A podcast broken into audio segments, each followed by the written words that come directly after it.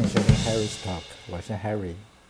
大家有打过陌生电话吗？就是我放外电话簿，然后就是随机挑选电话号码，然后就打过去，啊、哦，来做开发的一个动作这样子。我就曾经为自己做了一个实验，那我想着这个实验呢，跟大家分享一下。啊，在几年前我就想说，哎，我都没有做过电话的一个电话簿的开发。因为我们有在教导新人嘛，想说来试试看。就有一次啊，然后我就打电话过去，我应该是说第一次我打电话过去的时候，就说哦，我是某某不动产，啊、哦，请问一下，呃，陈先生、李小姐，你有要卖房子吗？结果前两通我都这样打哦，他们就说啊没有没有，就把我电话挂了。那我就在想啊，如果再继续这样打十通，可能也同样被挂的命运就很大，所以我就改变了我的说法，我就打电话过去说：“哦，陈先生或是李小姐，请问一下你有没有房子要卖？”诶，这次他就不一样了，他就说：“诶，我没有房子要卖啊，你怎么知道我有房子要卖？”那我就说啊，其实我不晓得你有房子要卖，那你怎么会有我的电话的呢？诶，陈先生，你相信我是打电话簿的吗？就是。啊、呃，我想说，我现在有一些买方，哦，我有空档时间多帮一些买方打个电话这样子，所以才想说，你们有房子要卖吗？大家猜这样子结果如何？其实发生过很多趣闻呢、欸。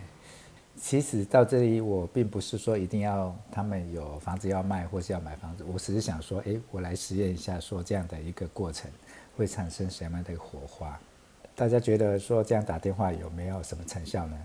其中发生过两件让我到现在还印象深刻的事情。有一次我打电话去一位先生那边，就说：“请问一下某某先生你在不在？”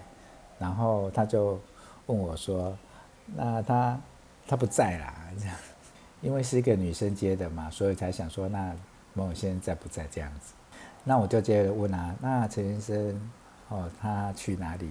什么时候回来？这样。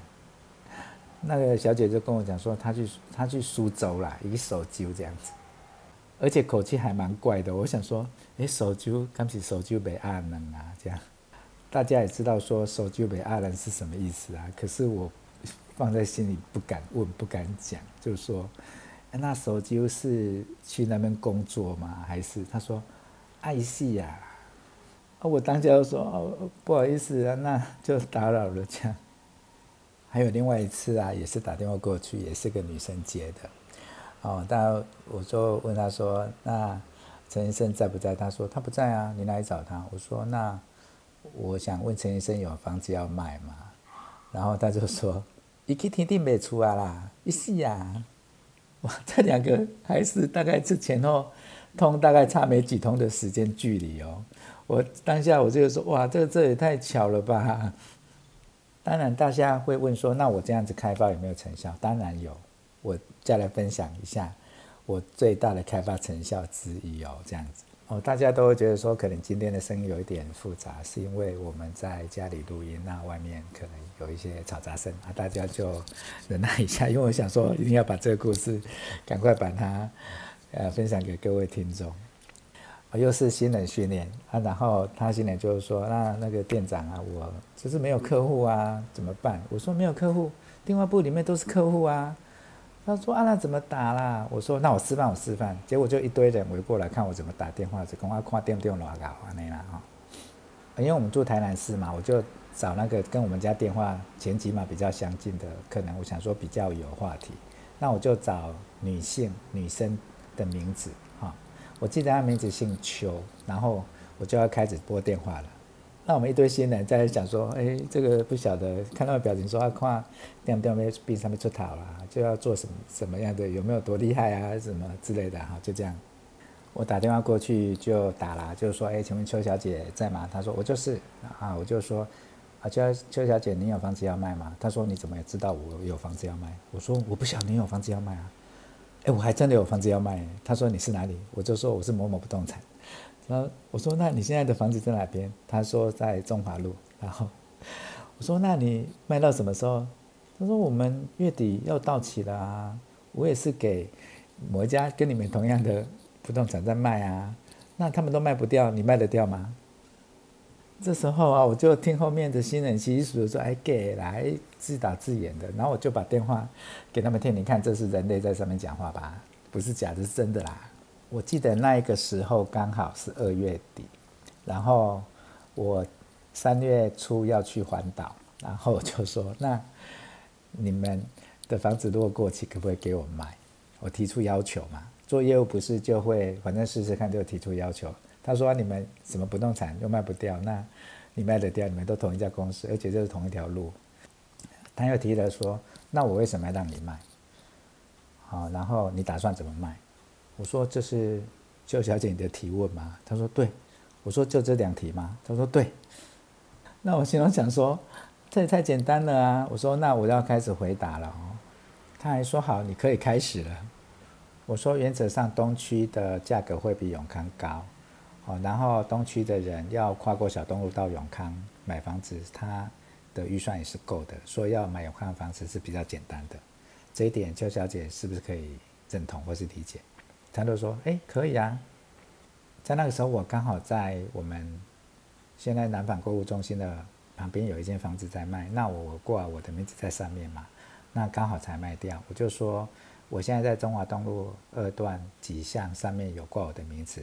刚好我有收集的六十个客户的名单，我打算你给我委托之后呢，我打算把这个六十个名单，真的有六十个，我有算过，就是说把它带过小东路到你们那房子去看，我相信这六十个里面总有一个会喜欢你们的房子，而且你们房子应该有车位吧？他说对啊，有啊有啊，光线应该还可以吧？他说对啊对啊，很棒很棒，那是我们的 key 给处这样子。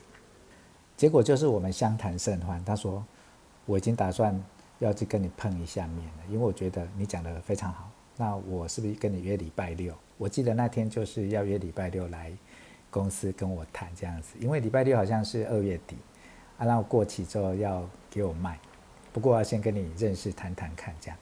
结果那个礼拜六他跟我约早上十点，早上九点他就打给我说：“哦，龚先生不好意思，因为我们先生的车子的轮胎破掉，那可能没有办法过去要补。”我说没关系，不敢，因为我下个礼拜三月初就要去环岛了。好、哦，那我那时候我要机车环岛嘛，然后我就说那是看什么时候你再跟我约这样。结果再过一个小时他打给我说：“哎，龚先生，我的车子修好，那我们大概十点多就过去找你这样。”我就说好，然后其实他中间还有一些过程，他刚好住的地方刚好是我们早上在讨论，就礼拜六早上在讨论一个中铁，好，在一个学校的门口。那来他来就相见欢啦、啊，就哎、欸、那太棒了，那我就三月一号来跟你委托。那我三月二号要去环岛嘛，我就顺利的在三月二月底跟他谈完，三月一号委托这样。那可以让听众想一下，这房子什么时候成交呢？啊、我在环岛这段时间，因为我是打电话，我是为了某个新人打电话去去做陌生开发嘛，我就跟那个新人一个人一半，那那个新人就开始去做一些清洁啦、调资料啦、做铲掉啦，然后做拍摄、哦、甚至把房子稍微扫一下这样。那我去机车环岛，我去到哪边就会跟他讲我现在到哪里，然后我。哦，这边看到什么？好像老朋友一样，我觉得还蛮有趣的。就是我到台北就打电话给一个买方，因为我们不是说前面有六十个客户，那其中一个客户他刚好回来台南，他打电话，哦，因为他们的老家在台南，有打给我啊，他人住台北，我也打给他说，哎、欸，我们有一间房子在附近，那你要不要来看？他说，哎、欸，可以可以啊，那我是不是我说我在环岛，那是不是说？哦，我回台南的时候，我们就再来看看这样子。我就三月二号环岛嘛，二号、三号、四号、五号、六号，我好像七号回到台南，他七号、八号看，好像过一两天就成交了，就来看就很喜欢，因为那房子其实我也是第一次回，就好像回台南才看到那间房子，好、哦，所以我觉得说在这里分享一下这样的一个过程，还是蛮有趣的。不过这个案子产生的的一个业绩并不是只有这一件哦，因为他还跟我介绍，就是这个屋主还跟我介绍他对面的邻居，好、哦，他对面邻居的房子也要卖，大概快要两千万，然后我们就委托对面的邻居，因为当时有很多公司服务嘛，那对面邻居他就是比较细心，然后他就跟我讲说，哦，这个这个屋主很细心哦，你要好好的服务。那也很巧，那个那个屋主刚好也是住在我们家的附近，那我们就聊啊，在委托了这个房子那间透天别墅房子之中呢，这个屋主又有一间高雄的房子，那高雄的房子我又请高雄的啊伙伴跟同事去委托，反而是那间高雄先卖掉，那台南这间学校前面这间房子是之后在同一年，哦，就是说隔年我三月二号去去环岛嘛，是隔一年的年初的新年，我还记得非常清楚，是新年就成交，而且还卖给一个同业，这是非常特别的一件经验。所以这通电话呢，前后成交加起来大概是，呃，好像快两千万的三个案子，因为这个部分我觉得这是一个蛮值得跟大家分享的。哦，或许有的人他刚出社会，他没有社会的资源，就是经验嘛，那他都不晓得去哪边找资源。像我们房仲业，哦，常常就是会，哦，打电话，比如说五九一啊、陌生电话什么之类的。其实电话簿它也是一条不错的选择，只是它是属于比较散漫式的打法。那这个成功也不见得说你打电话一定是怎样，不过我觉得确定说你可以去训练啊你自己的应变能力，好，那你在每一次的跟客户的互动当中呢，你就会去调整说我怎么说才能够延续那个话题，就是我们上啊上一两集有谈到有分两集讲的哦，井字格哦怎么去延续和话题，这样子的的训练对日后你跟客户一点一滴的互当中互动呢，就会有帮助。以上是我提供给一些啊支持我的听众的一些方法，或许这是一个小小的例子。